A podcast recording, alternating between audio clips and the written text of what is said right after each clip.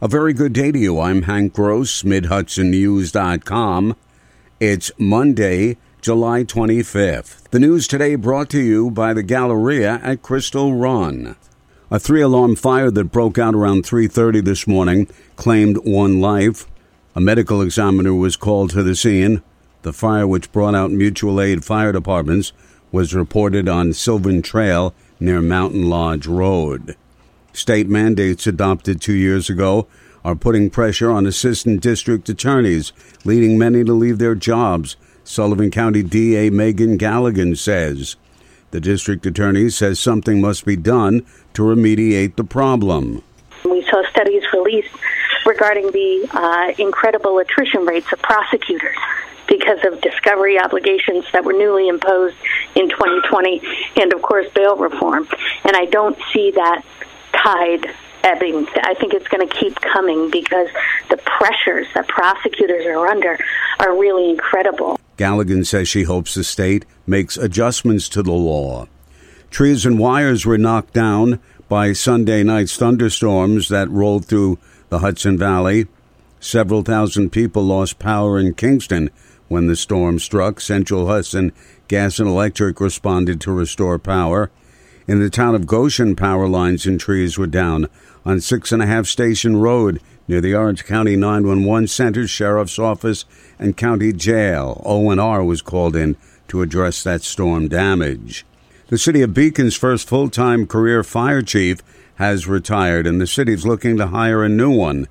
Gary Van Voorhis served as chief for about ten years. Mayor Lee Kuriaku says the department is transitioning from a hybrid force of more volunteers and career firefighters, but that's changing. We previously had a much bigger volunteer fire program, but due to the decline in volunteers, you know, nationally, it's uh, shifted to being more the full-time career staff, and uh, he was the first chief of that career staff, as opposed to just being one of the volunteers and moving up the ranks, which is how we traditionally did it. In recent years, the career staff has risen from twelve to sixteen, including the department's first female firefighter, and the larger career staff provides for four full-time firefighters on duty around the clock, says the mayor. The spiritual leader of the Chabad Center of Orange County spoke out about the hate crime perpetrated against the religious sect during an outdoor event on July fourteenth. An elderly Holocaust survivor was recounting his experiences during World War Two when a man, later identified as Terence Davis of the Hamlet of Walkill, allegedly drove by twice, yelling racially motivated language.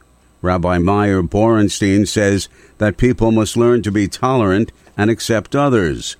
This really starts at home. Every person has parents. Parents have the responsibility to teach their children, to train their children. What it means to tolerate, to accept other people. You don't go start uh, doing, uh, you know, racial racial remarks and things like that to people. This comes to the home. Davis was charged with harassment as a hate crime, disrupting a religious service, harassment, and two counts of disorderly conduct. More news right after this. Find over one hundred retailers allowing you to spend hours shopping safely at the Galleria at Crystal Run. Enjoy the big brands and the diverse selection of family-owned stores all in one location. The Galleria at Crystal Run offers dining options for everyone with Fuji one ten Grill, Allen's Mediterranean Grill, and Peru Cuisine. Discover the Mid-Hudson Valley's premier shopping, dining, and entertainment destination, the Galleria at Crystal Run. For more information, follow us on Instagram, Facebook, or visit Galleria Crystal Run dot com.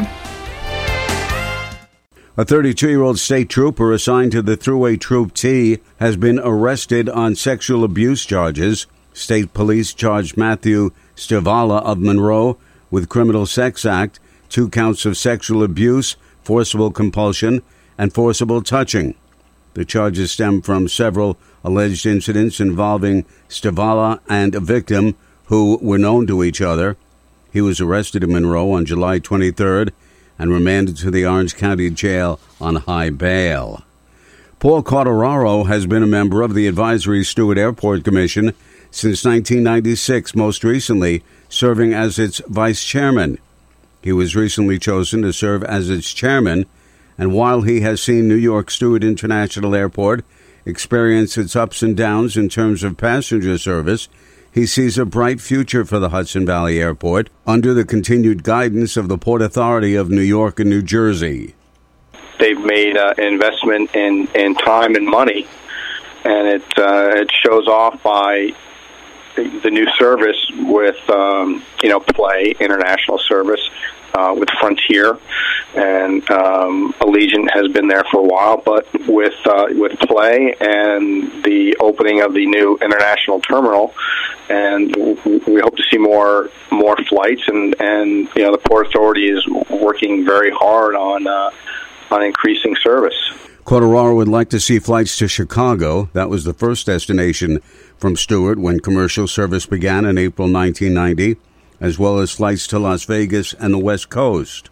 I'm Hank Gross, Mid Hudson News dot com. The news today brought to you by the Galleria at Crystal Run.